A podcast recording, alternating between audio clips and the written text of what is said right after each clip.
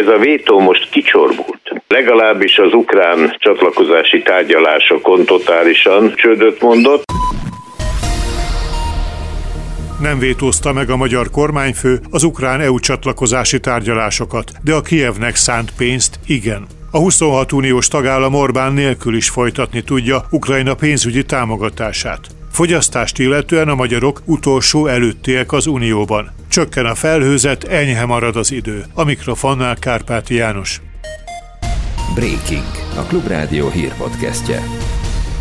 Most pedig jöjjenek a részletek. Nem vétózta meg Orbán Viktor magyar miniszterelnök a brüsszeli EU csúcson az ukrán csatlakozási tárgyalások megkezdéséről hozott döntést, de a Kievnek szánt 50 milliárd eurós támogatást, valamint ezzel összefüggésben a középtávú uniós költségvetés jelentős kibővítését igen. Charles Michel, a tagállamok csúcsvezetői testületének, az Európai Tanácsnak az elnöke közölte, hogy a kérdésre a jövő év elején visszatérnek. Orbán azt, hogy az ukrán csatlakozási tárgyalások megkezdéséről szóló döntéshozatal előtt egy időre elhagyta az üléstermet, és így nem szavazott sem igennel, sem nemmel, utóbb az állami rádióban azzal magyarázta. Ha nem akarjuk, hogy Ukrajna EU tag legyen, a magyar parlament majd leszavazza. Orbán Viktor ismét bemutatta, hogy nagy mellényből lesz nagy zakó, mondta sajtó tájékoztatóján Barkóci Balázs, a DK szóvivője. Orbán Viktor nem tiltakozott távolmaradással, nem szimbolikus gesztust gyakorolt, hanem egész egyszerűen kiküldték az ülésteremből, mint egy rossz gyereket, aki zavarja a tanórát. Megint az történt, amit már sokszor láttunk, a Budapesten harcias szövegeket mondó miniszterelnök Brüsszelben árnyékától megijedt csivavaként vonult vissza az első szóra. Ez az eset csak még kínosabbá és nevetségesebbé teszi, hogy azt az Orbánt küldték ki egy brüsszeli szavazásról, akinek manapság a szuverenitás lett a kedvenc szava. Teljesen példátlan, hogy Magyarország azért nem tud élni szavazati jogával az EU-ban, mert a magyar miniszterelnököt kiküldték a teremből. Ez nem harc, még csak nem is képviselet, ez egy szuverenitásunkat sértő bohózat, amit Orbán Viktor kizárólag magának köszönhet. Olaf Scholz kancellár még a 80-as évekből a német ifjú szocialisták a júzók köreiből ismerte azt a most újra bevetett trükköt, hogy ha nem értesz egyet a tervezett döntéssel, de nem is akarod bénítani a többieket, akkor menj ki az ülésről, és így áll meg egy kávét, amíg oda bent szavaznak. Legalábbis így értesült a Politico című amerikai portál európai kiadása, az EU csúcs kulisszák mögötti fejleményeit ismerő, nevük mellőzését kérő uniós tisztviselők egyikét Től. A portál beszámolója szerint Orbán Viktornak már a Scholzal, valamint Emmanuel Macron francia elnökkel, Charles Michel európai tanácsi elnökkel, valamint Ursula von der Leyen európai bizottsági elnökkel közös tegnapi reggelién is megingott a helyzete, amikor sikertelenül próbált elfogadható érveket felhozni amellett, miért szenved Ukrajna olyan jogállamisági hiányosságoktól, ami miatt nem lehet vele megkezdeni az EU csatlakozási tárgyalásokat. A politikó megjegyzi, Orbán állítását aláásta egyebek közt az a tény, hogy a bővítésért felelős EU biztos történetesen éppen a miniszterelnök személyes kiválasztottja, Várhelyi Olivér. A csúcs találkozón aztán folytatódik a politikó beszámolója, a 26 uniós tagállami vezető órákon átverte vissza Orbán érveit, míg nem egy ponton Scholz előállt a javaslatával. Ezt a magyar kormányfő elfogadta, és a döntéshozatal idejére kiment a tanácskozó teremből. A Scholz által javasolt és megvalósított eljárás a portál szerint Brüsszelben szemöldök összeráncolást váltott ki, és a csúcs találkozón jelenlévők közül senki sem tudott felidézni olyan esetet, amikor korábban ehhez az eszközhöz nyúltak volna. A miniszterelnök úgy érvel, hogy az ukrán csatlakozásról szóló tárgyalás önmagában nem sérti Magyarország érdekét, de a pénzügyi segítségnyújtás esetében szerinte más a helyzet. Eleve hibás gondolatnak tartja, hogy az uniós országok vezetői erre a célra közös hitelt akarnak felvenni.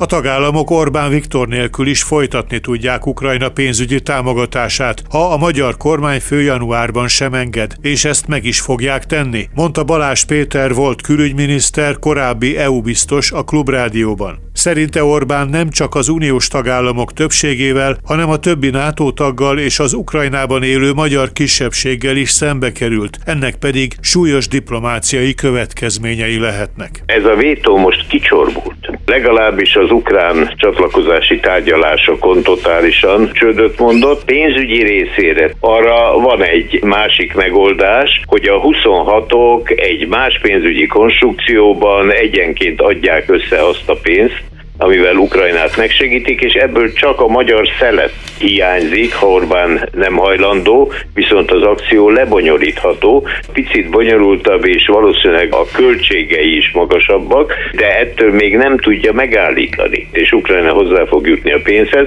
Ez valószínűleg már valamikor január végén el fog dőlni. Ilyen még nem volt, ugye ez még most emészti az uniós közvélemény, hogy valakit, aki szemben áll a többiekkel, arca mentésével kiküldik a folyosóra duzzogni, amíg a többiek eldöntik az ügyeket. Egyébként is halad az EU afelé, hogy ilyen számú ország már nem tud mindig a teljes egyetétése várni, el kell mozdulni a minősített többségi szavazások felé. Most tulajdonképpen ebbe az irányba történt egy lépés.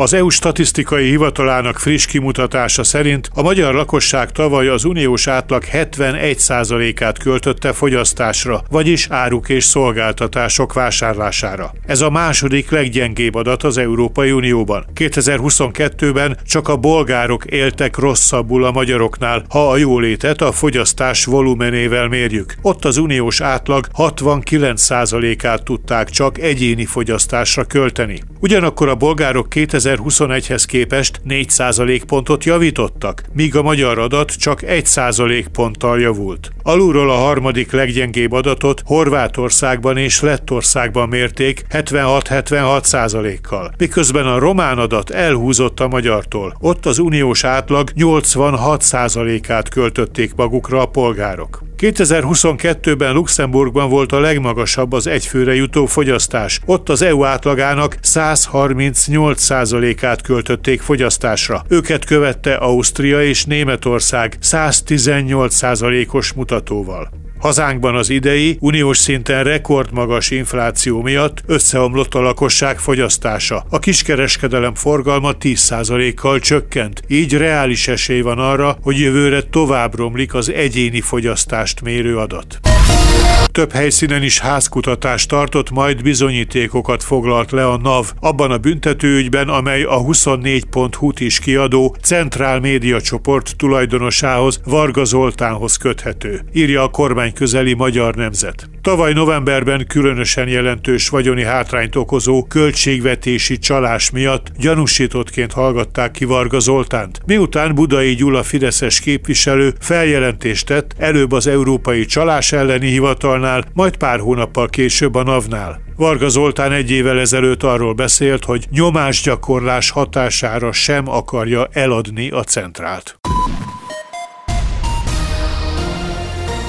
Végül a várható időjárásról. Délutántól csökken a felhőzet, éjjel sokfelé kiderül az ég, helyenként köt képződik, ami holnap délelőtt jó részt feloszlik. A Nyugat-Dunántúlon és az északkeleti harmadban több vastagabb felhőzet várható, máshogy gyengébb felhős, napos időre számíthatunk, számottevő csapadék nélkül. A legalacsonyabb éjszakai hőmérséklet mínusz 6 és plusz 1. A legmagasabb nappali hőmérséklet holnap plusz 2 és 8 fok között valószínű. Budapesten 5 fok várható. Kárpáti János köszöni a figyelmüket.